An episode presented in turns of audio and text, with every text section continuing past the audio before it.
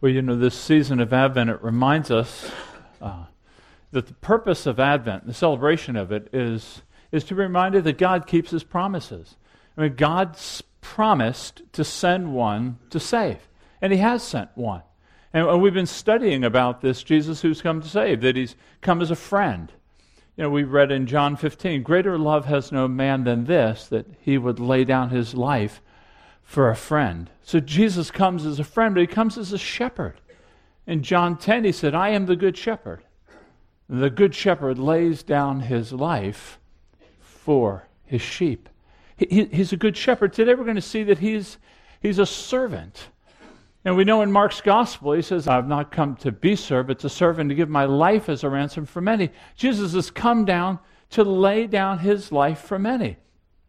We're going to look at John 13. You, you heard as Becky read the scripture, a beautiful story of Jesus washing the feet of his disciples. Now, only John's gospel contains this story, and it's a remarkable story of, of the Savior washing our feet. Two truths I want to bring out to you today is the first truth would be that he's come to serve us. He has come to serve us, and, and I'll explain that. And then, secondly, he's come to call us. He's come to call us to serve others like he serves us. Now, you can't serve unless you've been served. So those who serve like Christ must be first served by Christ.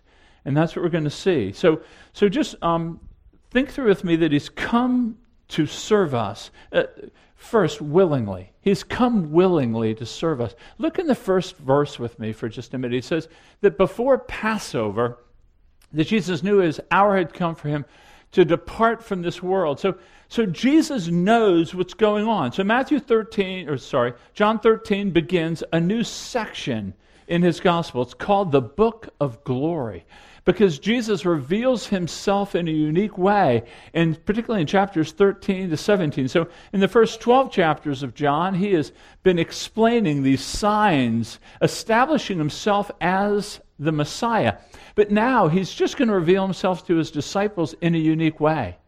In fact, John Calvin, the great reformer of the 16th century, said that the other gospels tell us about Jesus' body, but this tells us about Jesus' soul. Really opens up. And Jesus knows, and he's revealing to them that he knows that this is my hour. Now, Jesus didn't always say that. In John 2 and John 7, he says, This is not my hour. But now he says, This is his hour. So he knows the hour has changed. And what this hour is, it's the beginning of the gauntlet. It's the beginning of the arrest and the betrayal and the, uh, the mocking and the, the trials and the torture and the crucifixion. This is his hour. And he knows it. He's not surprised by it. Earlier in John chapter 12, he says this He says, Now is my soul troubled, and what shall I say? Father, save me from this hour? But for this purpose I have come to this hour. So I want you to see that he is aware and he knows he's willingly coming into this hour for us. But not just is he willingly doing it, but, but he's able to be willing to do it. Look what he says in verse 3. He says, The Father has given all things into my hands. I've come from the Father, I'm going back to the Father. Jesus is fully aware of who he is. And he's disclosing this at all things. So God, at this moment, is putting all things into the hand of Jesus. So Jesus now has all authority, glory, power. Jesus has everything he needs to accomplish everything he's going to do. And God has given it all to him. And notice what it says it's given into his hands. With all the power and the glory, he could crush his enemies with those hands. But he chooses to use those hands to wash our feet. He chooses to use the hands in a way to serve us. He wants to serve us. But, but, but it's not sterile and clinical, like he's got a task to do and he knows he's going to do it. Notice what it says. He loved his own into this world, in this world, and he loved them till the end. He loved us completely. It's the same word Jesus uses on the cross when he was dying and he says, It is finished. In other words, I'm loving them to completion. There's no shred of shortage of my love that's moving me to die for them. I mean, it, really just those first three verses cause us to just stop. I, I hope you can marvel you can marvel with me over this picture of Jesus being absolutely divine, sovereign, glorious. Knowing all things, set in the context of the ignorance of the disciples, you see the contrast. And yet he is moving with us. In his mind is us. So, so in his mind is a love for us. He's concerned for us. In the moment of his greatest travail, he's thinking of us. I, I mean, when you have a bad day, uh, generally what has come out of my mouth, and I imagine has come out of your mouth, is, "Hey, I, am having a really bad day. I, I just need to, I just need to think about myself for a minute and how I'm going to handle this." Or if circumstances really pressing on you, you just, I got to concentrate on myself right now. Or, or, or just things are going just absolutely sideways, and I got to take some time for myself. Uh, Jesus doesn't do that. I, I mean, he is so self forgetful. He's not thinking of himself. He's thinking about bringing glory to God by expressing a deep love for his people. He loves us in the midst of his greatest travail.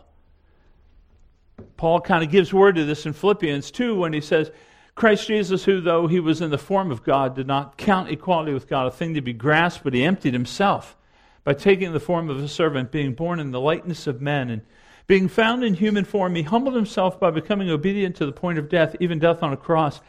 Folks, I would ask you just to consider this, to meditate, to think about it. You know, we're in this middle of absolute zaniness with shopping and decorations and fun and pleasure. And I don't want to diminish any of that.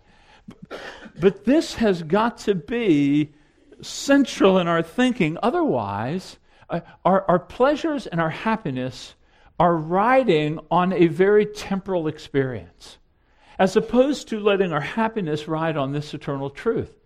You know, Blaise Pascal wrote these words. He said, um,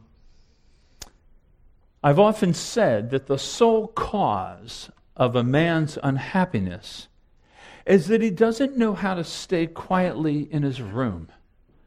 We don't think, we don't meditate, we don't consider things anymore. We're moving, we're going, we're always doing something, thinking about something, planning on doing something. We don't know how to sit quietly in our room anymore and just think about this that his hour had come. All things were given to him, and he loved us to the end. So, so you see a willing servant come. Okay, secondly, I think you see a humble servant come. Look at verses 4 and 5 with me. Now, this, he picks up, he gets up from the supper. Interesting, too, it says in verse 3, if you notice the transition, he says, Jesus, knowing that the Father had given all things into his hand, that he'd come from God and was going back to God, rose from supper. That's what moves him to get up from supper. He rises from supper, he gets up. And what's he do? He girds himself, he takes off, lays aside his garments, puts a towel about himself, gets a basin, gets water, and he begins to wash her feet. Now, this is kind of a cultural uh, nuance that many of us don't understand, but you know, th- this would have been socially and culturally just a big no-no. I mean, I mean, socially, uh, nobody washed a friend's foot. Uh, it, it was a servant's job. It was the lowest of the low. Nobody would ever want to do it. Why? Well, you can imagine they didn't wear shoes and socks. They had sandals. They were open. Uh, the roads weren't paved. They were dirt. They didn't have sidewalks and gutters and sewers and trash collectors. They walked in the dirt. They walked in the mud. They walked among the animal refuse. They walked among the trash. Every other filthy issue you can think of, they walked. Their feet were science projects by the end of the day. I, I mean, it would have been a mess. And to put your hands and face and get down around those feet and begin to clean those, nobody would want that job. You even kind of see that when John the Baptist said, I'm not worthy to untie the sandals of the Savior. He's showing how incredibly glorious Christ is by showing how incredibly low that he couldn't even get he couldn't even get above the low point to untie the sandals. But it's also culturally anathema. That the Pharisees would say that a Jewish person was never required to wash the feet of another person. It would only be for the Gentile, for the lowest of the low, the, the, the newly the new coming servant would take that, not even a servant that's been around for a while. And what does Jesus do? He gets up and he washes their feet. Now, you don't hear anything when he's washing their feet. And you shouldn't. They're probably all stunned to silence. This was the first time and the last time he ever washed any feet. So they were just stunned. He's the master, he's the teacher. And it's silent until when? He gets to Peter. He breaks the silence. Lord, you wash my feet? Now, I don't know if he's being incredulous. I don't know if he's being magnanimous. What we do know is that Jesus knew he didn't understand what he was doing because he says, You don't understand right now but you will later. But even to Jesus' assurance, he says, You will never. In fact, in the Greek, it's never, never will you wash my feet. And so Jesus, of course, said these words that ought to ring in our ears. He says, Then you have no part with me. You're not part of this kingdom. You're not with me. You have no fellowship. Of course, then Peter says, Well, then wash my hands and my head as well. So I think you know something else is going on, right? I, I, mean, this isn't just an act of humility. This isn't just a way to show how to serve. There is something more profound going on here. And, and what is what's going on here? Well, I think what he's doing here, and you see it in verse 10. He says this Jesus says, The one who is bathed does not need to wash except for his feet, but is completely clean. And he says to all them, He says, You are clean, except one of them. You are clean. So he's saying to them, You're clean. Well, what's Jesus doing here? I think he's showing us in a parable what's going to be happening the next day. In other words, if you remember the story from John's Gospel and the woman anointed Jesus' head with oil before he died, pours oil on it, and all the disciples are saying, What's he wasting all this money for? That could have been sold and given to the poor. They didn't even understand. But she was showing in visual form what was going to happen the next day. I think what Jesus is doing here is he's showing us that is pointing to a greater truth. The cleansing and the washing of the filth off their feet is showing what he will do the next day when he dies on the cross to cleanse our souls from the sin and the shame and the guilt that we have before God. Now, the reason I say that, I'm not just trying to insert a meaning into the text, but notice back in verse 1 when he says that before Passover, he says his hour had come to depart from this earth. And so, Jesus, the context of the washing, is his death tied around Passover. Now, Passover is that feast of celebrating the people being drawn out of Egypt to Israel, the shedding of the blood of the Lamb, bringing release and forgiveness, and moving toward the promised land, moving towards God. And John the Baptist said in chapter 1 of the Gospel, he says, Behold the Lamb of God who takes away the sins of the world. He said that when he saw Jesus coming. First thing he said. So I think Jesus is showing us by proximity to verse 1 that this washing is pointing. But there's more than that. I mean, think about when Jesus said to, to Peter, You will understand afterward. After what? Well, after the crucifixion and the resurrection. With post resurrection insight, he's going to look back and they're all going to say, Oh, we get it now. We get it now. He washed our feet as an indication of what he's going to do for our relationship with God and our own souls. Another reason I think it's true is when Jesus says, Unless I wash your feet, you have no part with me. Why would he say that if he's just worried about some example of what service looks like when it's humble? Why would he bring such a warning, you have no part with me? Maybe even they noticed when he laid aside his garments, maybe their minds went back to John 10 when he says that the Good Shepherd lays aside his life for them. So, what I want you to see here is, is Jesus came willingly, Jesus came humbly, but Jesus came sacrificially. This was not an act of humility alone, it was to do a work for us that we could never do for ourselves. As I said in Mark 10, he did not come to be served, but to serve and give his life as a ransom for many. Now, listen, we're in Advent, the holiday season, and back a few years, if you remember, the big debate was over happy holidays and Merry Christmas. And boy, we had some people driving some deep stakes in the ground on, I'm going to say Merry Christmas. I don't care what happens. I'm saying Merry Christmas.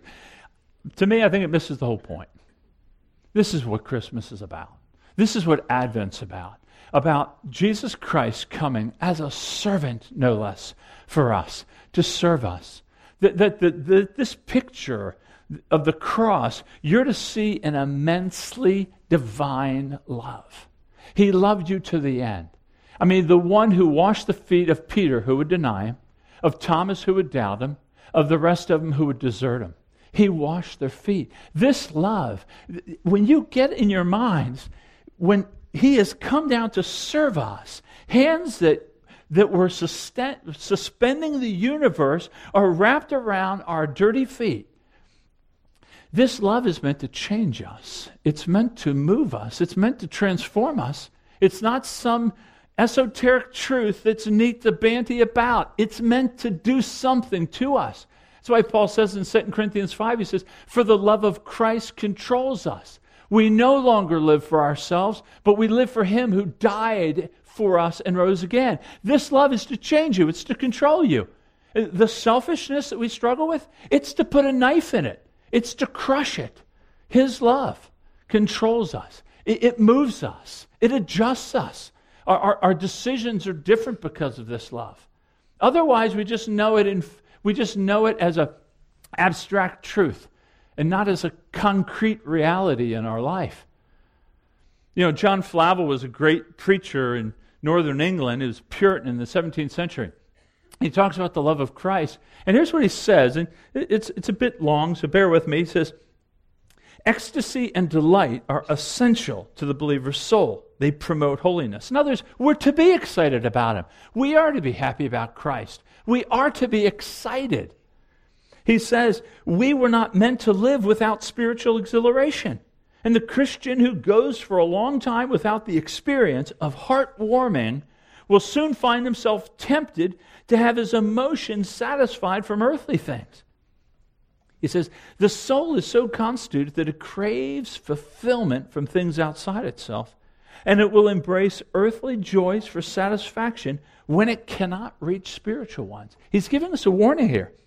He says, The believer is in spiritual danger if he allows himself to go for any length of time without tasting the love of Christ and savoring the felt comforts of the Savior's presence.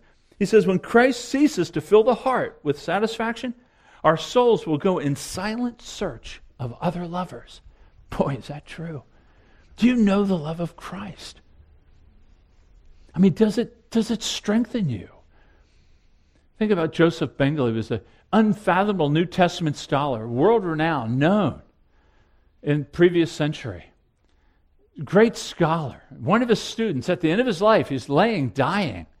And the student says, What's the most important thing that you've ever learned about God? In all your studies, what have you learned? What he said was, Jesus loves me, this I know, for the Bible tells me so. When you take all that learning, that's what it boils down to. He loves me. He loves us. And you see it right here. You cannot miss it. You cannot look at the King of the universe girding himself with a towel washing your stinky, smelly, dirty feet and not say, He doesn't love me. Do you also see, though, the necessity of Him washing your feet? Do you see the necessity of Him cleansing you for you to be belonging to Him? Notice Peter didn't understand this about the Messiah. You know, Peter objects to his feet being washed. I'm sure that Peter would have served Jesus. He said he would die for Jesus. Amazing how the promises we make, but, but I'm sure he would have been willing to serve Jesus, but he wasn't willing to be served by him. He didn't think he needed it. He didn't know the weight of his own sin. He didn't know how absolutely wretched, filthy he was before God. And so he, he, he deflected, he deferred. No, no, no, no, no, no. You will never wash my feet. No, no, he wants to spare Jesus the work, is what he wants to do. No, I can wash your feet. The necessity of us being cleansed by Jesus is very clear right here. And, and sadly, I think many of us, particularly religious people like us, we are willing to be served. We are willing to serve Jesus, but we're not willing to be served by him. We don't like to be beholden to people. No, no, no, don't do that. No, no, no. We don't want to be beholden. We don't want to be in arrears with someone. And, and, and, almost subtly, we begin to be like Peter when he says, No, no, no, you, you shouldn't wash my feet. The Christian says, You have to wash my feet. I, it, and not a partial cleansing. You, you need to cleanse me entirely. The Christian is realizing that his cleansing is not a nicety, it's a necessity. It has to happen. Otherwise, we have no share with him. So you can be religious, you can go to church, you can do all these things. If you don't see that He has come to cleanse your soul from all of your sins, and this is the scandal of the cross. This is where it gets so scandalous because of what it requires of Jesus to save us and what that must imply about us. I mean, for him, for the King of the universe, to do this for us, what does that say? It says we're desperately needy. And this is why it's a scandal. It offends us, it is offensive to us. And in, in our natural mind, it is. But to the truth of Scripture, this is exactly what we needed, and that's why he was sent. It's a scandal. So, so do you see the divine love? Do you see the, the necessity for us? But let me ask you another question. Do you see the permanence of this salvation? Look with me back at verse 10. This is his service to us. He says this He says, The one who is bathed does not need to wash except for his feet, but is completely clean, and you are clean. Now, this is clearly a difficult verse to translate. Uh, everybody's it, it's a very very hard because he's he's mixing metaphors here and he's mixing greek words you know. He's washing the feet which is identifying us with being regenerated and clean and made right with god. And then he goes to bathe in verse 10 but you don't have to except for the feet and he begins to seems to switch metaphors on us even with different words as i said. So so what does he mean? Well i, I think simply and maybe not entirely but simply he means this he says that you are already clean. The idea was that once you left your home, so before traveling in this first century, you would bathe and then you would leave your home and your feet would get dirty walking through the streets. But you wouldn't need to bathe again when you got to your, the house that you were going to. You would just have to have your feet cleansed. In other words, you are clean. He says, You are clean. Not every one of you, Judas wasn't, but you are clean. He's speaking about the permanence of his salvation. That, that, that bathing that he's speaking about that when we come to Christ, He washes our feet. That is like a, a, a, regenerative bath where our sins are cleansed from us and we're now made right with God. That's what He means. That you are clean. You don't need to bathe again. You don't have to keep coming back to Jesus saying, Save me, save me, save me, in a converting way. You are clean. You've been made new even when you're older and your mind begins to slip and, and you wonder, will I hang on to Jesus? W- will my salvation be permanent? What happens if I lose my grip? You know, if you can, you just see the rope kind of being pulled from your fingers and your fingers give way and they can't hold on to salvation anymore. No, no, no. Jesus says, not one of them will I lose. He's talking about the permanence of his salvation, that you have been forgiven forever. And remember, this is said to the disciples who were just about to really start sinning against him. He said, You're clean. They're about ready to abandon him, desert him, deny him, everything else. He says, You're clean. I, I don't know what it means except your feet. Uh, it, it, could mean that he's speaking about for the believer that there's still a place for confession and repentance in life. That's true. It's in, right in 1 John 1 9. If you confess your sins, he's faithful and just to forgive you and cleanse you from all unrighteousness. Maybe he's talking about that. I, I, I don't know. But but, but the reality of it is the permanence of salvation is there. This ought to cause us to wonder. Listen to Charles Spurgeon wrote about this, understanding your forgiveness. He said this. He says, We are now capable of a joy which unfallen spirits could have not known. The bliss of pardon sin. He said, The bonds which bind redeemed ones to their God are the strongest which exist. He says, I believe that forgiven sinners will have a love to God and to his Christ such as cherubim and seraphim never felt. I love this. Gabriel cannot love Jesus as a forgiven man will do. It's us. Permanent. He has saved us. And you're clean. You're clean. Why? Because Christ has served you by his death on the cross. You're clean. Now, you know, if there's if this person here, you're looking at Christianity, you're not a Christian, you're thinking about it, or you're kind of on that fence just discovering, I'm glad you're here. This is a beautiful passage. I don't know what you've seen about Christianity before. I don't know who you've seen claim to be a Christian before. This is what the gospel is. This king of the universe coming down to stoop and wash your feet. I mean, this is an invitation for sinners. This is an invitation. This isn't a, an aloof, distant, cold hearted God that folds his arms and waits for you to get it halfway straight, and then he'll come and help you out. This is the one that comes down to you and serves you. as a servant. Th- this is a beautiful God. I, I pray you would meditate on this. I pray you would think about it. I pray that you would consider all the other gods that you have sought help and encouragement from. And that you would stack them all up together, because they'll need that help, and then compare them to this God. Compare him to Jesus Christ coming to save. So, so this is first 11 verses. Jesus has come to serve us. He did it willingly, he did it humbly, he did it sacrificially. So, what do we do now with that? Well, at minimum, we gather together as a church and worship. I mean, we, we, do. We gather. Sunday should be an important day for us. I mean, we're hearing these things. We're singing.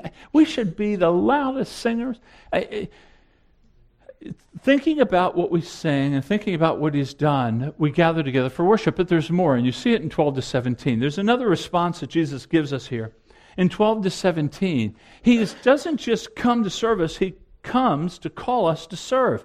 And look what he says in verse 12 to 15. When he had washed their feet, he put on his garments, resumed his place, and said to them, You understand what I've done to you? You call me teacher and Lord, and you're right, for so I am. If I then, your Lord and teacher, have washed your feet, you also ought to wash one another's feet. For I've given you an example that you also should do just as I have done to you. What's he saying here? He's teasing out the implications of what he's just said. He's saying that if I have cleansed your feet, if I have cleansed your lives, you ought to be serving other people as I've served you. You ought to be washing their feet. Now, we don't serve people in a way that can cleanse their sins. But we can serve people in a way which is sacrificial, which points back to Him cleansing our sins. This is what we call the gospel work. The gospel work is where I serve you in such a way that it brings cost to me for your good, which reminds you of what Jesus Christ has done.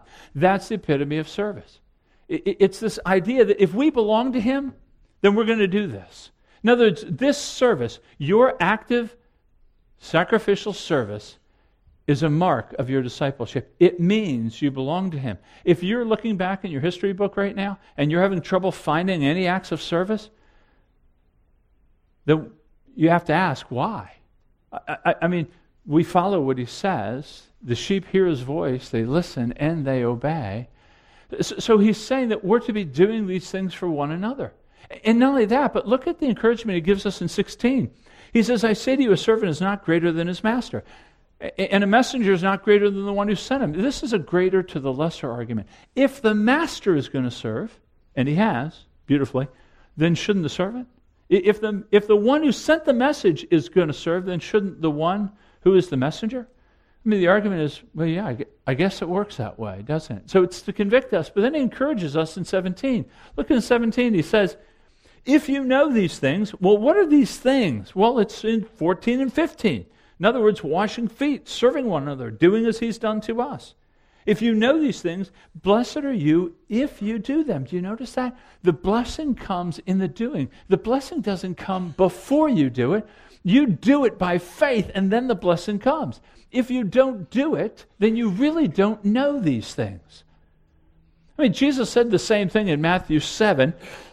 He said, Not everyone who says to me, Lord, Lord, will enter the kingdom of heaven, but the one who does the will of my Father. He says in 24, Everyone who hears these words of mine and does them will be like the man who builds his house upon the rock.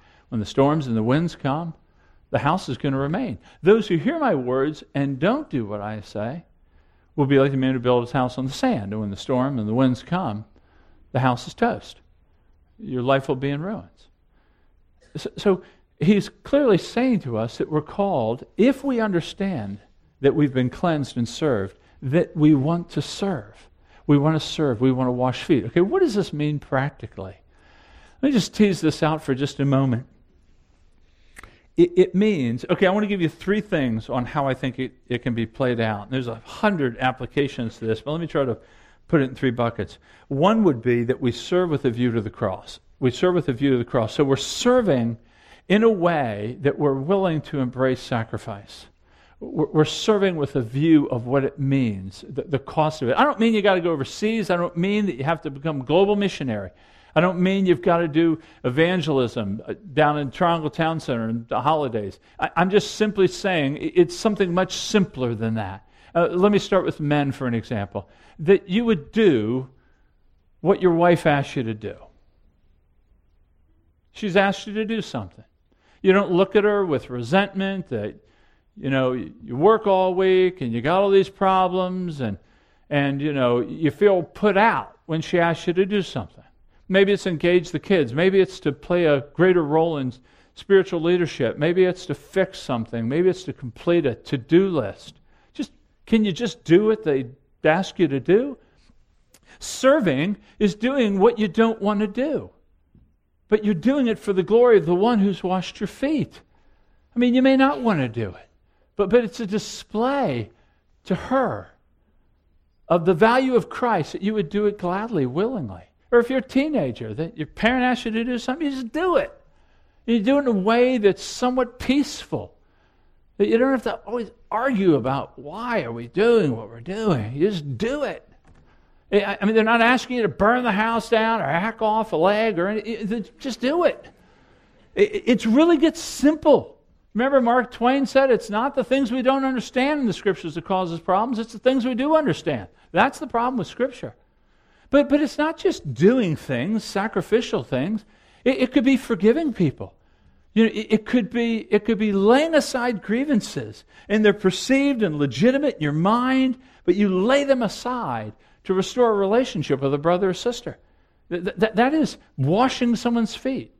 It, it might be in terms of, of costly sacrifice where you're having to do something you don't feel you ought to have to do.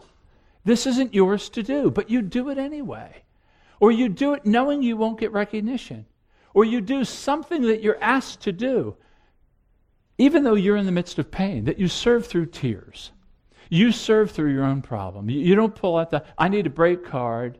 I, I need some time for myself card, but you do it in the midst of your own suffering, and they may not even know it. You, you, can serve people, you can wash their feet through conversing with them. But you convert, your conversation is in a way, when you leave the conversation, you know more about them than they know about you. You know, we are conversational narcissists. And, and to, to the Christian is concerned about the spiritual well being of another person. And that takes me asking them questions and talking to them about them, seeking their spiritual good, asking good questions. You know, when it, it, this, is, this is funny, so you can laugh when I tell you, because I know you'll be hesitant to laugh. Uh, because it, it, it's so it happened when um, my mom died, and uh, we're at the viewing. And I did think this was funny, so don't, don't get nervous about laughing. And so a lot of people in the room, and uh, all greeting and expressing their sympathy, which we appreciated. And, and so one guy comes up to me, and he said he was sorry that my mom died, and uh, you know she's right there. So I mean, it's clear why we're here, right? And so I, I, say thanks a lot. And before I finish, thank you. He says, "Well, my mom died," and uh, I said, "I'm sorry to hear that." And uh, when she died, about ten years ago, I said, "Well, that had to be tough." it was. And he started telling me about it. And one minute went to two minutes, went three minutes. It's getting five minutes now, and he's starting to get emotional and starting to break down over his mother dying. And I'm beginning to try to comfort him. And, uh, and I'm, in, in, my mind, I mean, I, I, know he's not doing it on purpose. You know, and I'm, I'm kind of hugging him now and saying, Are you feeling better? You know? And, and I walked away and I'm just thinking, how many times have I done that? I mean, how, how, many times have I just blasted into a situation? I took your experience, made it my own, and told you about it. It's fun to do. Sorry to talk about me. Why don't you talk about me? just me- measure, you know, do you ask people questions about themselves? You serve them. It's washing feet. It, it's, it's wanting, it's I care about you. It's self forgetfulness. You know, C.S. Lewis, and you've heard me quote this before, he says, don't think less of yourself, just think about yourself less. So, so that's one way. Serve with a view to the cross. I would also say serve with a view to others. Jesus loved us to the end. He loved us to the end. Service has to involve getting close to people. This is not romantic at all. And this isn't sexy. This is absolutely messy. Because to draw close to a person, to be able to wash their feet, you have to get real close. And, and this is like, this is scary, crazy for some people. You know, it's like the old Linus saying to Charlie Brown, I love mankind. It's the people I can't stand. I, I, mean, we love it in the abstract. We don't like it in the specific, But to wash feet means you get close. And you know, feet really are some of the most unsightly parts of our body. They are some of the ugliest parts. Right? My children ask me, just can you go with covered up shoes during the summer? Can you get rid of the flip flops, Dad? They are ugly. But, but what a picture that he chooses to wash drawing close to people and loving with a view to others means that you are putting yourself in the position of getting in the messiness of someone's life where you don't have answers, where you don't know what to say, where you're not sure where to go, but you're just hanging with them, even just a ministry of presence. But, but you have to get close. If you live as an isolationist or if you always have that wall about you, I tell you, it's going to be hard to follow this command. And I'm afraid it's going to leave you lonely at the end. And it's going to leave us short because we haven't had your input into our lives. And then the third way of serving is not just with a view to the cross, a view to others, but a view to the glory that's going to come. Look at that promise he gives us. You will be blessed. This is a beatitude. You know, I think about that passage, well done, my good and faithful servant. You know, can you think through with me? You know, Jesus seems to call us to store up treasures in heaven where moth and rust don't destroy or Peter talks about that imperishable inheritance, we are called to look at that as an encouragement to serve one another now. I even think about that picture. Jesus gave it. It's not in the context of service, it's in the context of his coming. But here's what he says in Luke uh, 12 37. He says this. He says, Blessed are those servants whom the master finds awake when he comes. So Jesus is speaking about people looking for his return and living in light of it. He says this He says, Truly I say to you, so he's making a promise, truly I say to you, he will dress himself for service and have them recline at the table, and he will come and serve them. Jesus is speaking about himself.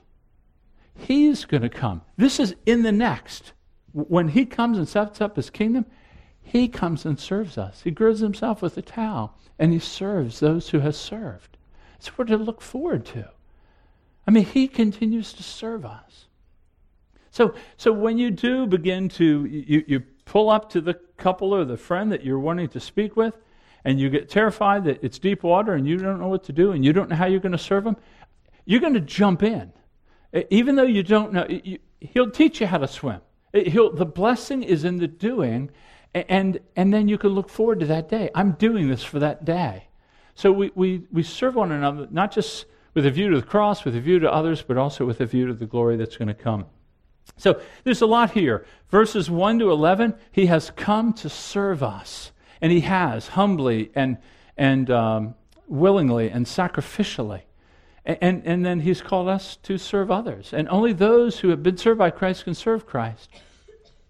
I, I do think in my mind, too, right now, just for that, that person that really um, won't come to Jesus because of the darkness of their life and your stain of sin that you don't think He's able to forgive and cleanse you. This is for you. There, there is no one who has sinned so greatly to out, out sin his capacity to cleanse and to save. And, and so that means whether you're not a even if you're not a Christian, he says, Come to me, all you who are heavy laden and burdened, I'll give you rest. You know, what that means is run to Him, seek Him, ask Him for grace, ask Him for forgiveness. Even if you have to ask Him to believe that He exists, just speak to Him. And for the Christian here, and, and you're, you're a Christian and now you're feeling guilty that you are a Christian and you haven't loved Him. No, no, no, put that aside. Give that to Him. Cast your cares upon Him. He says He cares for you. Just humble yourselves under His mighty hand and just receive the joy He has for you. Don't lose the sight of the love that He has for you by virtue of the fact that perhaps you haven't loved Him back well enough. He hasn't loved you to get your love back. He chose to love you before you ever loved Him. And that's a permanent choice that He's made of you. He said, And you are clean. You don't need to bathe again. Rest in that. Rejoice with me that we will be of greater joy than Gabriel on that day. Let's just take a minute now and, and perhaps use this time to confess or to convert. If you haven't ever come to Christ and said, Forgive me and deliver me, ask Him, even when we're silent. Or thank Him. Or give Him, give him thanks for all that He is. Elder will close us to prayer. Close us in prayer in just a minute.